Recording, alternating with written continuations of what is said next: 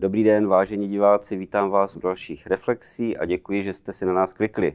Dnešní téma je poměrně jasné. Včera prezident republiky pověřil eh, Petra Fialu, předsedu ODS, sestavením eh, koaliční vlády. Eh, Petr Fiala to, to již činí od, od chvíle, kdy pěti koalice vyhrála volby. Četl jsem rozsáhlý návrh koaliční smlouvy, jsem přesvědčený o tom, že většinu, většinu občanů této země to až tak úplně zajímat nebude, ani tu koaliční smlouvu číst nebude, protože problémy, které před, ní, před námi stojí, jsou zcela zjevné a čeka, lidi čekají, že to vláda vyřeší.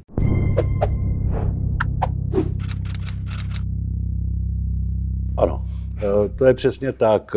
Strany si rozdělily jednotlivé rezorty, Petr Fiala vlastně už má tu vládu dojednanou, čeká se ještě na některá jména a zdá se, že prezident republiky nechce bojovat, že bude jmenovat vládu Petra Fialy, konec konců nic jiného mu nezbývá. Nicméně před tou vládou stojí obrovské množství problémů, které se nakupily ať už eh, je, je to inflace, zdražování, ať už jsou to ceny energií, není pochyb o tom, že se v následujícím roce dvou eh, životní úroveň sníží. Neexistuje vláda, která by dokázala udržet životní úroveň. Eh, a statisíce domácností se dostanou do vážných problémů to samozřejmě na tu vládu vytvoří obrovský tlak a pojďme si spíš povídat o těch problémech, které je čekají, než o tom, jestli na ministerstvu životního prostředí bude ten či onen člen lidové strany, protože jednomu se nechce z Brna do Prahy a, a, a někdo jiný zase má jiné problémy.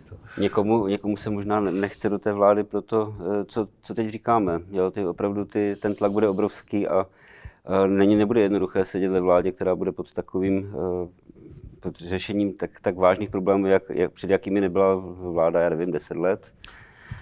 To je samozřejmě možné, ale pokud tomu tak je, že se někomu nechce do vlády, protože tak, tak si měl rozmyslet, jestli je členem politické síly nebo penzijního fondu. Já si myslím, že ten, kdo jde eh, přesvědčovat občany, že on dokáže udělat pozitivní změnu, tak se potom nesmí bát té odpovědnosti, ať už je ta situace jakkoliv těžká. Ta vláda, ta vláda bude zjevně, předpokládáme, že pirátstvo nebo pirátský, jak se tomu říká, pirátský sněm nebo něco takového to schválí, tu, tu, koaliční, tu koaliční dohodu a Piráti vstoupí do vlády, ta vláda bude pětikoaliční, nebo pěti, nebo pětikoaliční, bude to pětikoalice. Těch eh, protichůdných zájmů tam bude mnoho. Eh, mít, být vládu, kde je pět členů, z nich eh, každá má nějaký, nějaké své priority, ten průsečík se bude hledat těžko a tak, taková vláda, jak bych čekal třeba, že tato vláda bude, poho, bude mít víc pohody v dobách, kdy v klidu, jo? Kdyby, kdyby nastoupila, dejme tomu, v roce 2013, kdy nastoupil Andrej Babiš, kdy byla ekonomická prosperita, nikde žádný covid, eh, vlastně ty, ty problémy vyřešily vlády před ním. Ale pět, pět vlád, které, pět stran, které mají své zájmy, své voliče, eh, bude to chtít odvahu. Nejenom odvahu, ale já řeknu, možná je to výhoda. Mm. Ty reálné problémy, ať už se zdražováním, s energiemi, s, eh, s problematickou situací ve státním rozpočtu, eh, jsou takové, že se musí najít nějaký společenský konsenzus eh, v, napříč spektrem. Není možné, aby ta idea byla jenom pravicová nebo, ne, nebo jenom levicová. A vzhledem k tomu, že ta pěti koalice je samozřejmě širokospektrální od, od prava do leva, tak je to možná v téhle situaci dobře, protože oni budou muset řešit skutečně zásadní problémy a na těch zásadních problémech by se měla společnost shodnout jako celek. Samozřejmě, když se pak půjde do detailů, tak tam už je to větší problém, ale obávám se, že na detaily nebude čas. E, jestli, jestli budou muset řešit e, covidovou krizi, energetickou krizi a rozpočtovou krizi, tak ji musí řešit v těch zásadních parametrech a tam by se měla domluvit eh, společnost napříč spektrem. Nemůže to být 10-0 pro jednoho na úkor druhého. A jakým způsobem, já, já to slyším často, že je třeba vyvolat celospolečenskou diskusi, dejme tomu, o důchodové reformě, což je zjevné. Ale nakonec, nakonec eh, musíte jít proti nějaké, nějaké části veřejnosti, které to bude bolet.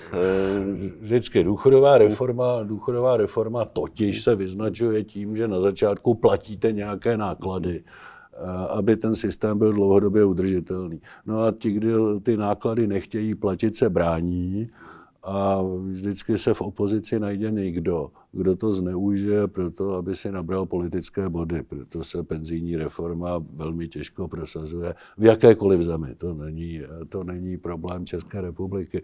Tak držme téhle vládě palce. Ale eh, teď eh, jsou spíš eh, na pořadu dne ty aktuální Jasně. problémy.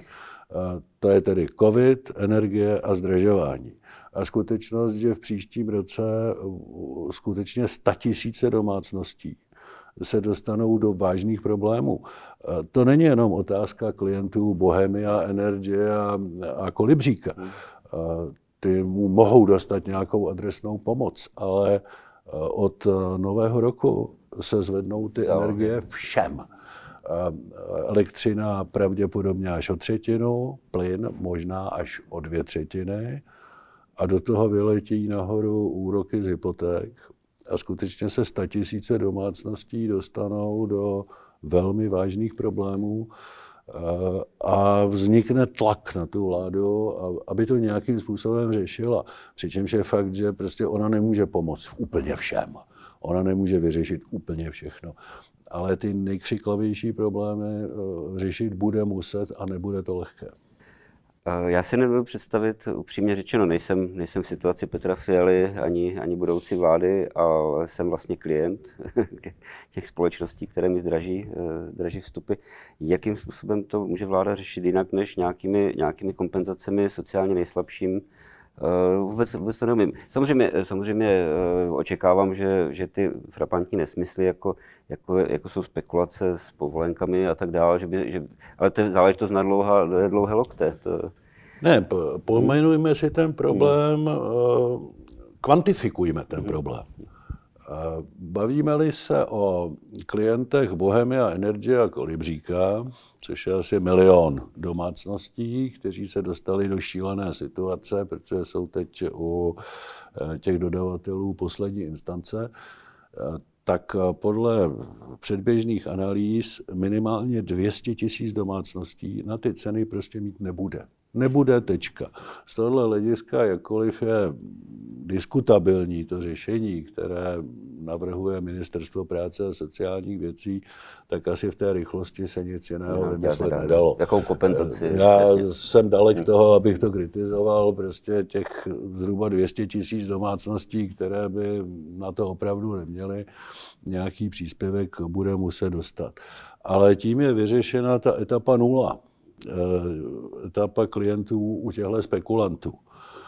Ale i ti, kteří byli u seriózních dodavatelů, se dostanou do situace, kdy se jim výrazně zdraží eh, energie.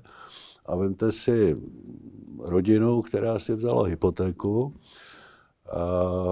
napočetli si své výdaje a dluhovou službu svého rodinného rozpočtu Nechali si tam tři tisíce takzvaně vatu, kdyby něco, tak máme tři tisíce rezervu.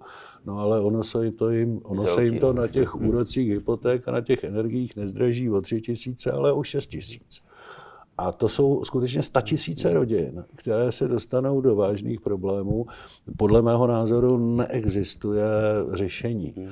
jak vláda může pomoct úplně všem může pomoct eh, jenom těm sociálně nejpotřebnějším, ale i střední třída se dostane do vážných problémů, což pochopitelně vytvoří eh, na to vládnutí tlak, eh, se kterým si ta vláda bude muset nějak poradit. A navíc, navíc ve chvíli, kdy bude mít velmi, velmi agresivní opozici, což se dá. Pan... Opozice, opozice, která samozřejmě dělala a i teď poslední týdny dělá všechno, všechno pro to, aby to ta vláda přebrala v té nejhorší možné situaci, ať už se to týče covidu nebo rozpočtu, tak pochopitelně se bude snažit lidem vysvětlit, že za všechno to špatné, co se teď děje, může vláda. I když je zřejmé, že to zdražování, které nás čeká, je způsobeno zejména tím utrácením. Já jsem slyšel stokrát ministrině financí, která tvrdila, že to je dovezená inflace, že nás se to netýká. No, čísla České národní banky jednoznačně říkají, že minimálně polovina toho zdražování má svůj domácí, domácí původ. původ to, to naprosto neodpovědné rozhazování peněz eh, na všechny strany, eh, to umělé udržování pracovního trhu, konec konců i eh, onen daňový balíček, který se neprojevil v ekonomice, ale projevil se v úsporách no. obyvatelstva. To všechno jsou důvody toho zdržování. Já když čtu teď eh, některá vyjádření nebo i texty eh, paní ministrině, protože ona pořád paní ministrině je, paní Šilerová, tak eh, vždycky si ověřuje, jestli si někdo nedělá srandu. Jo? Že ona už teď, teď vysvětluje, že to zdražení všechno jde za novou vládou, protože vyhrál. To, to, to, to, je, to je bohužel ten problém u covidu, u zdražování, u hmm. rozpočtu, že, že bývalá vláda která není bývalá, ale je to stále legální vláda, ještě ani nepodala demisi, tak se začala od okamžiku voleb chovat jako opozice. Takže vážení posluchači nikoliv. Stále vládne vláda Andreje Babiše a je odpovědná za vše, co se, co se děje. I dít bude. Protože jak covidová nákaza, tak eh, eh, veřejné rozpočty mají obrovskou setrvačnost. To znamená, že vláda Petra Fialy bude poměrně dlouho sklízet to, co zasela vláda Andreje Babiše, až bude vláda Andreje Babiše říkat, že za to může vláda Petra Fialy. Ne, to zasel někdo jiný. To je oblíbený sport každé vlády téměř, ale tentokrát to asi bude pravda. Já se vrátím na začátek, na začátek našeho rozhovoru. Já jsem sice četl návrh koaliční smlouvy, je to, je to mnoho, mnoho slov velmi chvíli velmi nekonkrétních. Nicméně, co na, té, na tom návrhu konkrétní je, je rozdělení, je rozdělení ministerstev uh, pro obě dvě, obě dvě koalice.